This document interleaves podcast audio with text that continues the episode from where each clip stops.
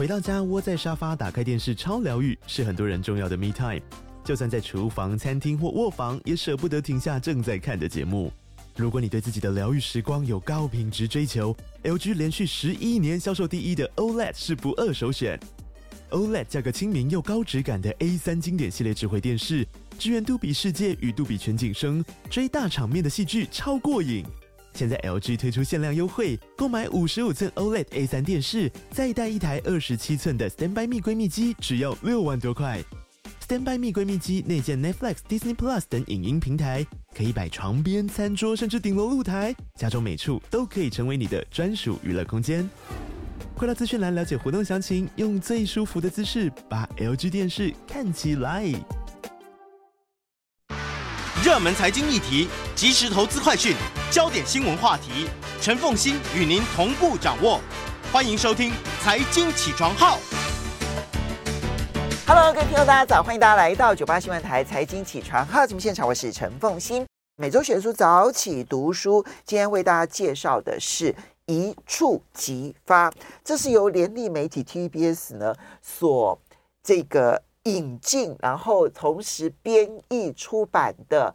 最近这个，你你们现在你们现在就叫做联立媒体出版社吗？呃，联立媒体有股份有限公司，股份有限公司就叫联立媒体哈。对，所出版的。第一本书，对，第一本书，对，然后之后还会有好，呃，之后第二本其实也已经对，第二本在去年十二月出了，对，好，OK，来一触即发，在我们现场就 TVBS 新闻部资深专案经理范立达，阿达。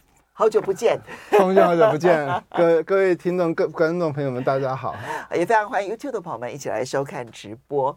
嗯，我我跟范立达是真的老朋友了，哈，这样子，很久很久很久不见了，这样子啊，大家应该都叫你达哥了吧？我猜想，对，年纪比我小叫达哥，呢，一直被叫达哥，你就知道越越叫越老了。对对对，你也不能叫我凤姐了，我也不能叫你达哥。好来，呃，阿达，我们来一句话介绍这本书。嗯，呃。这这这本书呢，其实呃是美国前国防部长艾斯培写的一本回忆录啊。那如果要用一句话来介绍呢，其实我想就呃用艾斯培他自己呃表面上的话，或者啊他心里的话，表面上的话呢，就是一个坚定的誓言，就是他他他做人做事的准则，就是他。呃，立了一个誓，然后就要照这个誓言去做。整本书里面提到的主要的主轴是这一个。那如果他心里的话呢，当然就是说川普是个混蛋啊。那这个我想是他他真正心里想要说的话。而且这本书里面呢，也很多处都印证他真正内心想要表达的这件事情。嗯，我在看这本书的时候呢，我就觉得这真的是白宫战情室大公开。嗯。我们过去大概很难有机会去理解白宫战情室，他们在讨论的时候，因为我们看到的可能都是片段的照片，最多如此。对，里面的内容也都是机密，是不能够公开的。可是呢，呃，艾斯培，我觉得他有太多话想说，他想要告诉大家。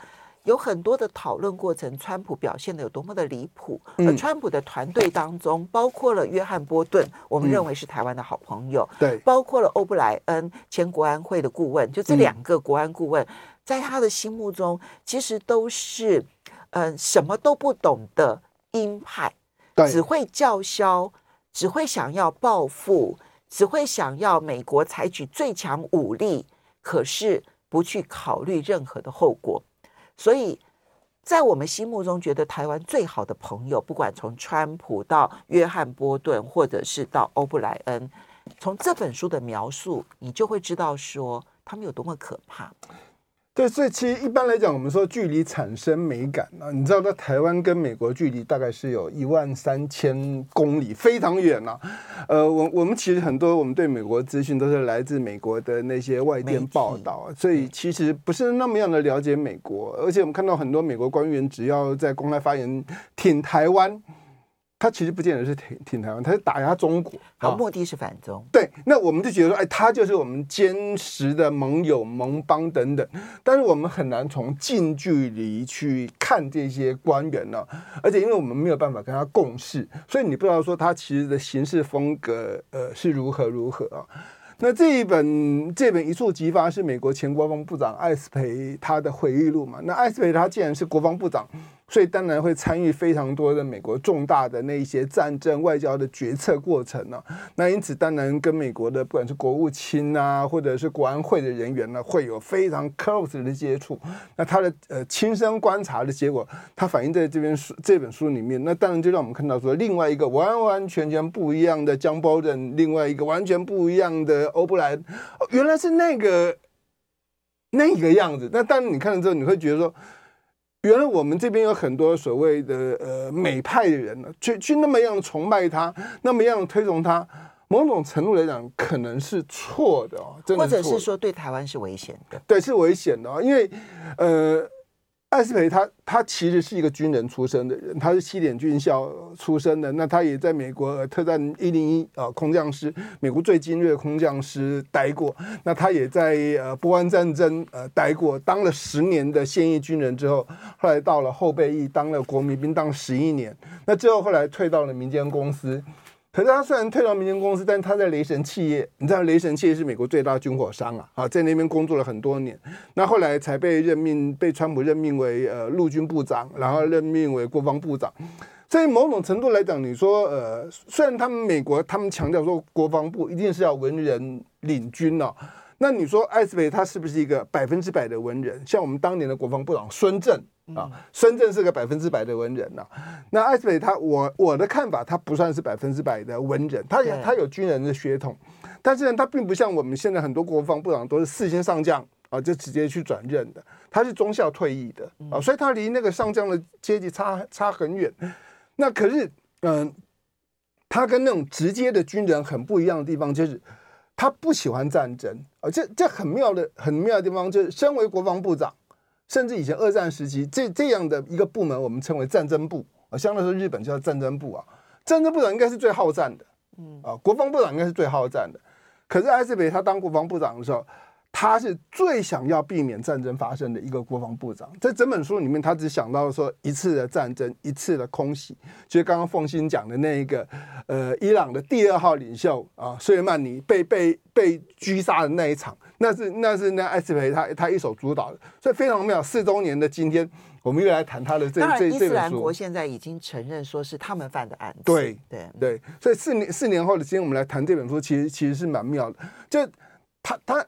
艾斯培在书里面写到，他想尽各种办法，要用外交，要用非武力的方式去解决很多的国际冲突。可是呢，在他每次提出了这些观念的时候呢，欧布莱恩呐，他们就跳出来说，啊，狠狠的打他一顿，呃，给他死，等等等等。他就觉得说，这些文职的人完全不懂战争，完全没有参战过，然后讲话的口气比谁都大声，然后一直想要把美国带到危险的边缘。那其实艾斯培因为他自己本身是军人出身，他非常知道说，战争发生之后不会有任何一方面有好处的。美国你呃使用武力，你当然可以呃强强大武力，可以杀伤对手，但是人家会报复，会反击。那你自己的阿兵哥面对反击的时候，你有没有办法抵挡？这个所以他他一直很想避免战争。我觉得这本书里面其实让我们得到一个观念，就是。美国虽然是一个很很强大的老大，然后呃，他自诩为国家呃世界警察等等，但这不是每一个每一个人都是很好战的。战争是一个选项，但是它并不应该是一个第一个选项才对。但是这里面只要有好战的人，采取了任何行动，就一触即发。对，其实在，在呃，艾斯培其实担任。他们的国防部长的时间从陆军部长开始啊，嗯、那么时间并不是很长。二零一九年的时候，他才开始担任陆军部长，然后接着就接这个这个国防部长，然后到了这个二零二一年的一月，他就因为这个川普的任期到了，然后他也就下台了。嗯，所以你从时间上来算的话，其实不到两年的时间。呃，其实严格讲，大概是一年四个月左右，很短。对就可是这一年四个月的时间呢，他其实要处理的危机就多得不得了。对，从朝鲜半岛，然后到这个阿富汗，然后到伊朗，嗯，到委内瑞拉，嗯，然后而且他还是要，还还包括了乌克兰的问题，嗯，他还要去随时去处理他的内部的军队现代化，因为他要备战中国大陆。对，好，他备战中国，他备战俄罗斯。嗯，好。我们就来进入这个书里头的内容，我们就从备战这件事情。其实，呃，艾斯培他接任陆军，他先接任陆军部长，陆军部长，然后接着才去接任国防部长。对，他接任陆军部长的时候呢，他就已经先设定好他的目标，对准的其实就是中国了。对，那个时候他就把所有的战争准备通通都放在中国这身上。二零一九年呢，对，那时候其实你看不出来有什么很特别的风险之所在。嗯，可是艾斯培他在书里头呢，讲起说要我说。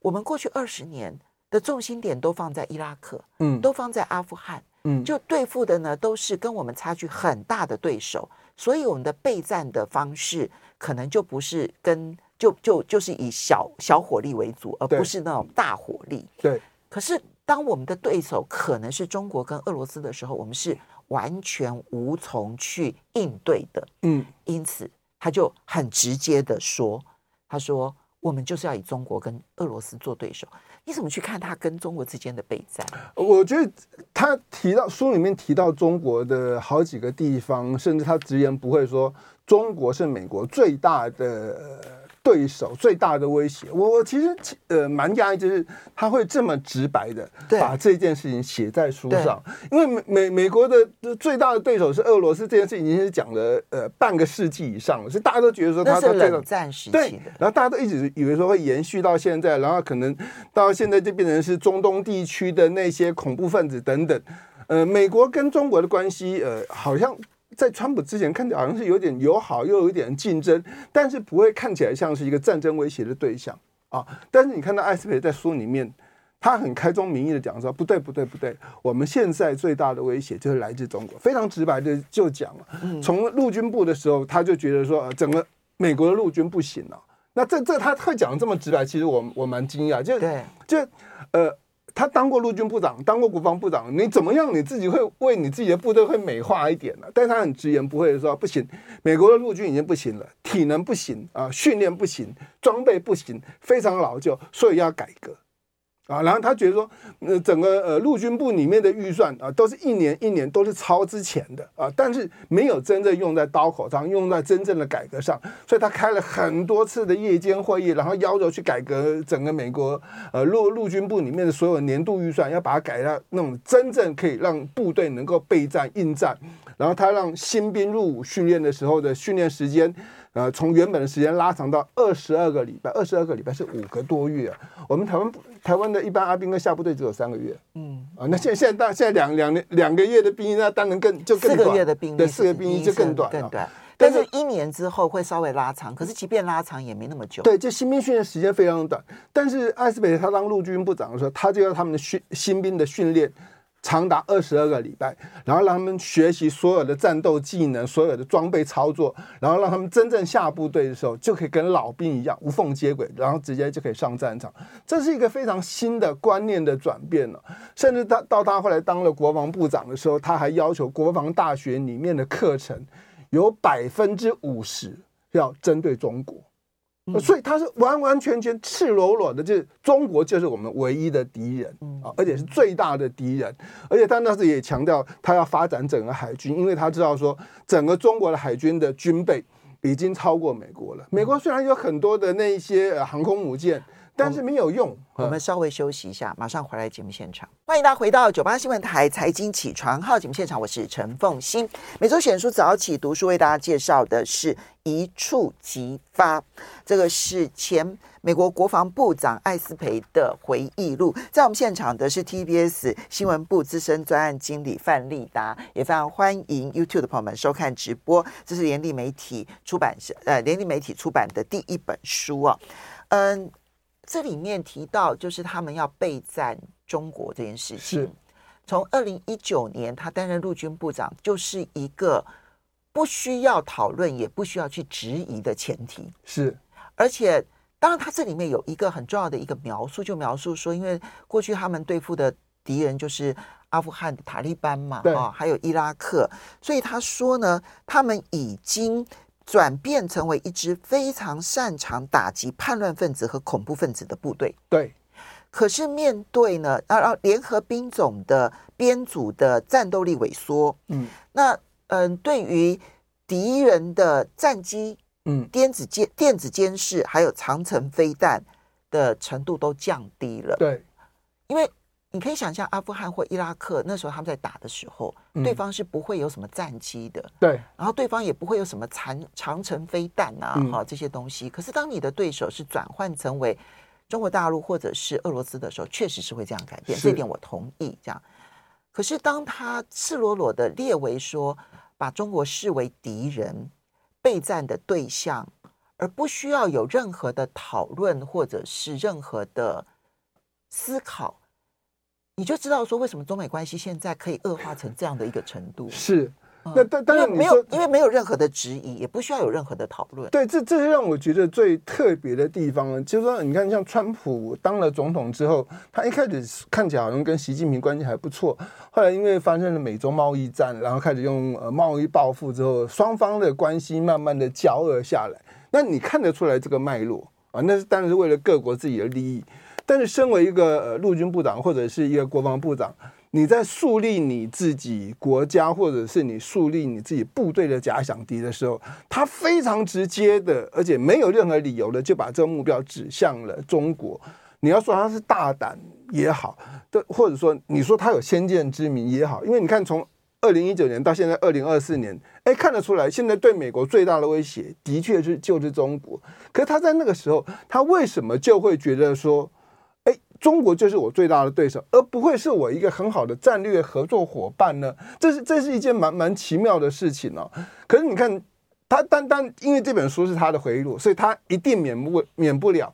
会有很多自吹自擂，然后说自己有多少先见之明，多少高明的地方啊！所以他想说，像像譬如说刚刚讲，他把中国列为他的最大的战争的那个威胁啊。然后他呃说，在二零一九年的时候，他就讲说人工智慧很重要。天哪，你看我们现在才在讲 AI，他在二零一九年他就讲人工智慧很重要。他然后觉得说数据很重要，所以他的国防部设立了数据长。他然后觉得太空很重要，所以说他成立了太空军。啊，这是真的，这是真的。但这你当想到的这些东西，在现在二零二四年看起来，这这些都不奇怪。但是在五年前的时候，他想到了这一些，他其实是有很多很先进的布局。那当然你也知道，就是他后来被被川普给 fire 掉之后，他一定有满腔的怒火，他一定有觉得说他有很多壮志未酬。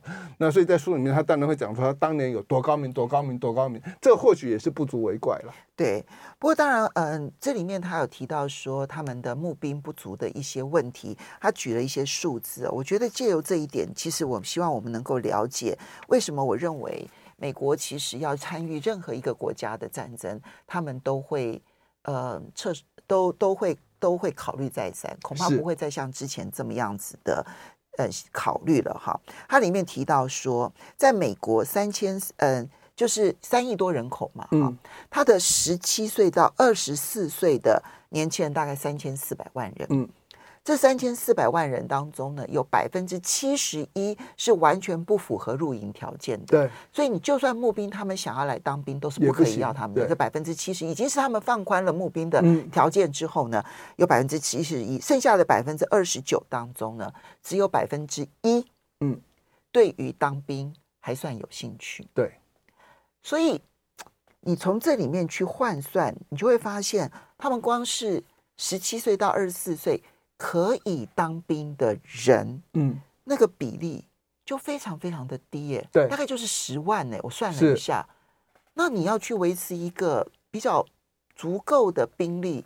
其实本身困难度就非常高。对，因为它里面当然就是艾斯培，他一直希望说他他美国军队部队阿兵哥的素质是好的，所以他不希望说有吸毒的、有犯罪前科的、呃有有问题、体能不行的人去入伍。所以他一开始他就把他能够入伍的服刑呃服役的人的的门槛就定得很高。那定得很高之后，当然他美国他们是募兵制，所以是志愿役。你进入部队之后呢，你不像我们台湾呃，可能四个月或者一年你就就除役哦，他可以可以在部队里面待的比较久。那每一年的兵员呃人数不多，但是累积起来或许是一个数量。但是你可以发现到，第一个就是现在年轻人古今中外都一样，大家都不想当兵。那体能资格先呃基本条件符合的人，然后就已经很少了，然后加上大家又不愿意去当兵，所以所以他要募兵的确是很困难。那这也造成就是为什么艾斯培他当了不管是陆军部长或者当国防部长呢，他一直很反对开战的原因呢？我觉得书里面他有一段就提到他委内瑞拉的那这一件事情，这件事情让我印象很深刻。这其实很值得我们台湾呃各个政党的领导人都要仔细注意听了。委内瑞拉那时候在在内乱啊，在政在政变呐、啊，然后他们的 总统啊来寻求美国的协助啊。那时候艾斯培。不是美他们的总统，是美国承认的总统。对，承美国承认的那个总统，对，来来寻求那个呃美国的协助。艾斯培就很直言无讳的问他说：“呃，你们的人民准备好了吗？你们愿意打仗吗？我们可以帮你训练，但是你们的人民要去打仗。换句话说，在艾斯培的想法里，不是我美国。”把部队投入到你们的国家去，帮你打这场代理人战争，是你去打，我来训练你。你有没有发现现在在台湾是这个样子？美国也是，你赶快去买武器，你去买装备，你有没有决心要打仗？你有的话，我来训练你。你看，不管是呃之之前的以哈战争啊，或者是乌克兰乌俄战争，美国有派部队进去吗？没有啊，我派资金，我派武器。但是我不派人过去，因为生命很重要。他们慢慢注意到这件事情了，所以他他可以，哎，我精神支持你，我武器支持你，但是我的人员不支持你。所以我看到那一段之后，我就马上想到，OK，如果台海哪一天发生战争，我们真的，Are you sure？美国真的会派军队，会派第七舰队的阿兵哥来保护我们吗？还是他说，哎，我武器给你，你去打仗？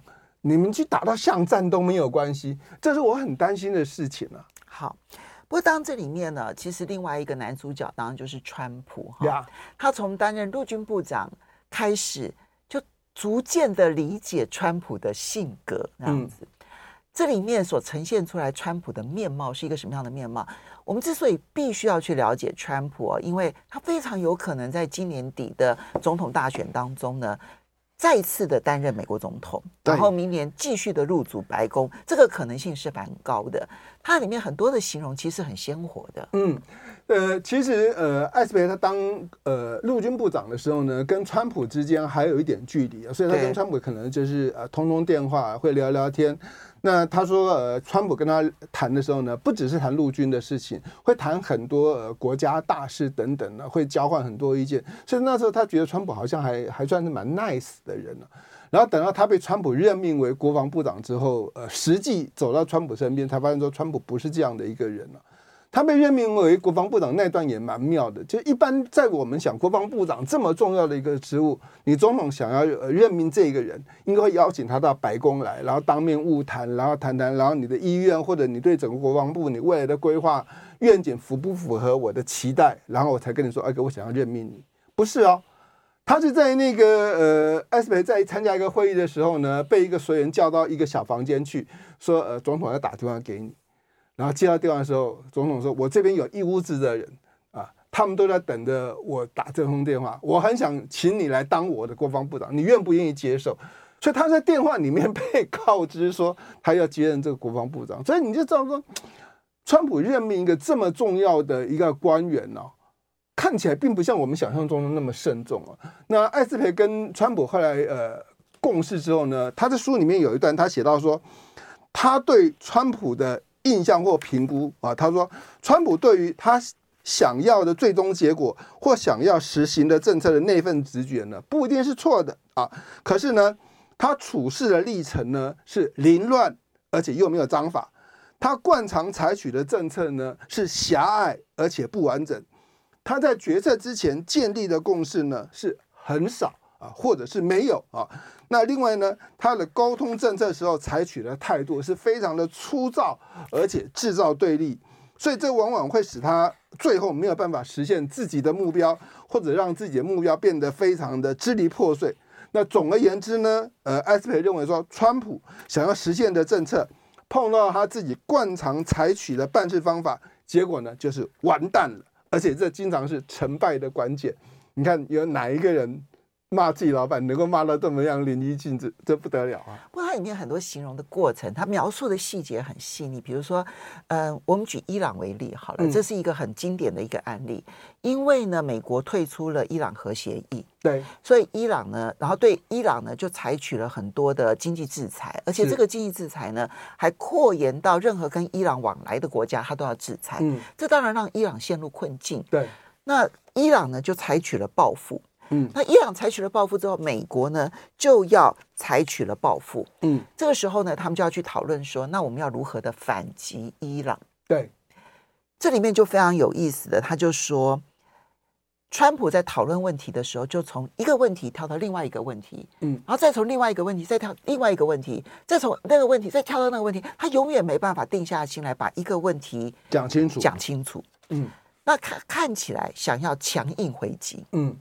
可是，当艾斯培提出来的那个方案，告诉他说，如果我们现在做了这个攻击，嗯，可能的死亡人数是一百五十人。对，因为伊朗是抓了，是击落了美国的一一架无人机，无人机两亿美金。对，那美国要反击的内容，可能会造成伊朗一百五十人死亡。嗯，这件事情。刚开始的时候呢，川普都同意，同意，同意，同意，同意，兴冲冲啊。对，同意到最后的时候呢，要按钮的那一刻，他说一百五十人，我不懂哎，一百五十人人很多哎，我们真的要为了一架无人机去杀一百五十人吗？这件事情就在那个一百五十人的疑惑前一刻就突然停了。对，可是后面就规划了要去暗杀苏雷曼尼的事情。对，那这个暗杀。其实到现在是谁催促的还不知道。我们休息一下，马上回来。欢迎大家回到九八新闻台财经起床号节目现场，我是陈凤欣。在我们现场的是 TBS 新闻部资深专案经理范丽黛，非常欢迎 YouTube 的朋友们一起收看直播。好，那么呃，今天每周选书早起读书为大家介绍的是一触即发联立媒体 TBS 呢所出版的书籍啊，里面是美国前国防部长艾斯培的回忆录啊。刚刚我们提到说。他们之所以要狙击苏雷曼尼哦，这件事情，当然是基于就是伊朗去抓了他的无人机，打下来，对，打下他们的无人机，所以他们就要报复伊朗。嗯，那报复的方法本来刚开始的攻击是直接攻击伊朗本土，可能造成一百五十人死亡。对，那后来呢？川普在最后一刻心软，就就停手了。他觉得这个到时候可能问题很大，那么多人，对，死那么多人，你觉得好吗？这样哈。之后呢，就开始讨论各式各样其他的方案。那这里面就包括了狙击苏雷曼尼。对，好。那埃斯培说，其实狙击苏雷曼尼最早是他提出来的。嗯嗯。但是之后呢，他其实先放下了这个案子，因为他知道这件事的后坐力很大。对。然后呢，这但他们之后就提出了很多的攻击。对。其中有一个攻击呢，他们刻意偏移目标。嗯。然后让。伊朗知道他们也并没有意思要开战，对。结果呢，川普对那个偏移目标很愤怒，很愤怒，因为他觉得这会让他显得很软弱，觉得说美国很逊，打不中。对。然后呢，于是他就提到了苏雷曼尼，是好。那他这里面啊，因为这里面有很多段呢，那个美国国防部呢检查完了之后涂黑，哈，涂黑。他就提到说呢，他说他觉得沮丧的原因是某某某某几个月以来一直在催促这件事，却没有早点处理好苏雷曼尼。这件事情发生在我六月到国防部工作前好几一段时间了。川普抱怨某某某某嘴上强硬，其实真正的目的希望美国出头攻击苏雷曼尼。嗯，所以这个某某某某一定是外国人。对。因为他说希望美国出头，所以无论如何，他们狙杀了苏雷曼尼，然后在外交上面呢，想尽办法告诉伊朗，嗯，我们杀完苏雷曼尼这件事情就整件事情结束了，所以我们不要打仗。对，其实这本书要讲讲起来就是很特别的地方，就是我很少会在书一本书上面就看到说会画这么多黑线啊，呃，会花这么多黑线，大概就是你要到国家档案局里面去查档案的时候，有些东西是不可告人，还在呃还在那个密件当中，他才会画黑线了。那这个黑线是怎么来的呢？是因为呃艾斯培他当过美国国防部长，所以他出的回忆录呢，必须经过美国的那种呃国家机密的审查。那美国国家机密审查之后呢，认为有些地方不宜公诸于世，他就会画黑线。那我们呃中文出版社出版的时候呢，他就觉得原来画黑线，我就照画，让人家知道这书是这么一回事哦。所以这本书呢，一开始在在最前面的地方呢，有一个美国国防部的声明呢。国防部说这本书我们审查过了，他很直接讲，对，我审查过了。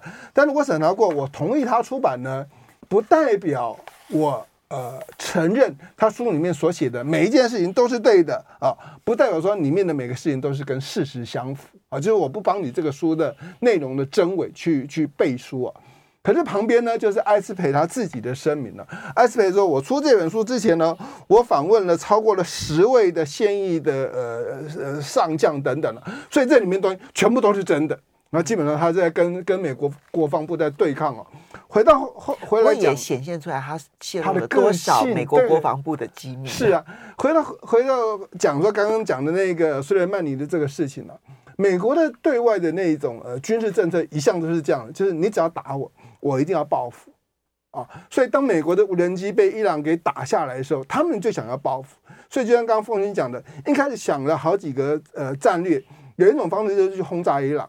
那战损评估的结果，大概会造成一百五十个呃到两百个的平民跟军人的伤亡啊。本来一开始川普都兴冲冲的，可是讲到最后要发动攻击那一刻呢，他突然想到说一百五，他突然意识到这一百五不是个数字，是个人命，然后他就心软，他说我们真的需要为了一个报复，然后。死这么多人吗？所以最后他这这个计划整个打消啊。那从这边你可以看得出来，川普这个人虽然有时候很狂妄，会暴走，但是某种程度呢，他个性是很犹疑不定的啊。就是他会到最后关头，他会会会会缩会缩回来啊。可是说缩回来不行了，就是美国还是要采取报复。最后呢，他们就决定要去去呃去要去去。这样举讲举杀也可以，讲暗杀也可以，要去杀这苏莱曼尼啊。那苏莱曼尼是美国的，而是是那个伊朗第二号的领袖。那其实，在艾斯培的书里面讲说，呃，过去那么一段时间，美国呃的军人啊的伤亡百分之七十呢，其实苏莱曼尼要负责任了、啊。所以他在伊拉克的这个对，所以他他当然是要为他们去去杀呃苏莱曼尼呃的这这个理由给他正当化啊。可是那当时他们也想说，如果要去杀苏莱曼尼，如果是在伊朗的本土，呃，发动这这场攻击的话呢，很可能会造成两国之间的战争了。那但是，所以他们就从大概二零一九年的十二月过了圣诞节之后，开始一路的筹划、筹划、筹划，到了二零二零年的元月三号，然后他们发现呃苏莱曼尼，然后从伊朗搭了飞机到了伊拉克啊，然后从巴格达机场出来。那他们决定那一天要凌晨动手。那你知道那那那段描写的。基本上跟我们看那个战争，美国的战争电影是一样的，哦，就在美国五角大厦的呃地下室的战情室里面，大概只有十几个人呢。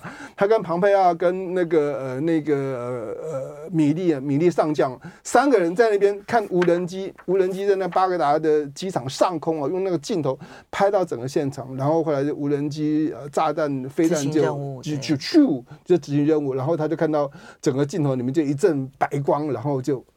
车就炸了啊！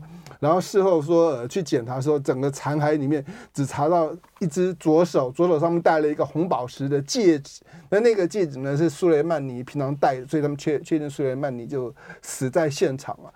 哎，四年前就差不多四年前的一月三号，就刚我们现在谈这本书，其实蛮妙的。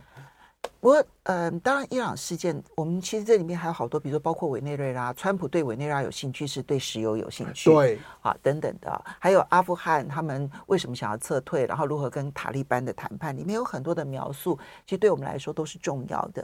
不过，伊朗事件呢、啊，其实它在二零二零年一月底落幕了之后，那么其实呢，有一段呢、啊、是让我觉得惊心动魄的，嗯。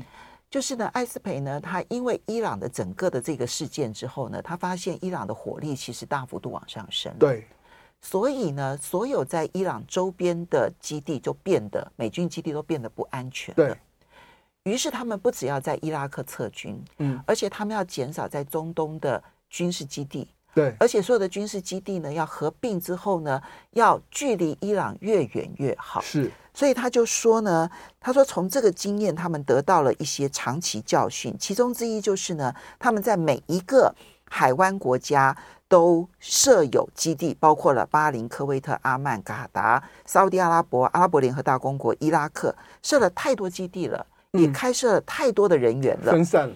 可是这些基地大多在伊朗的飞弹射程内，是。于是他们认为，我们这一些官兵不安全，我们必须把他们远离伊朗的飞弹射程。对，其实像苏莱曼尼被刺杀之后呢，元月八号。伊朗就呃射了十六颗飞弹去炸那个伊拉克那边的美军基地啊，那有五颗是哑弹，但是有十一颗炸下来。所以在书里面，呃，艾斯培森描写到这一段，他想说他在二十九年后的今天回想到当天的那个情形，他想要说在伊拉克的那些阿兵哥只能够无助的看着上空，看到那飞弹攻击，他们他们其实是没有办法抵抗的，因为他们没有防御飞弹的能力。对对，没错，在那边没有配置这样。可是，当你看到说，他说，因为伊朗的射程内不安全，所以他们要撤基地，他们要把基地移到伊朗射程外。我其实就很想问，那你觉得，在中国大陆的飞弹射程之内，他们会采取什么样子的作为？我觉得大家可以去思考一下。他如果连伊朗的飞弹他都要躲，他都要避，嗯。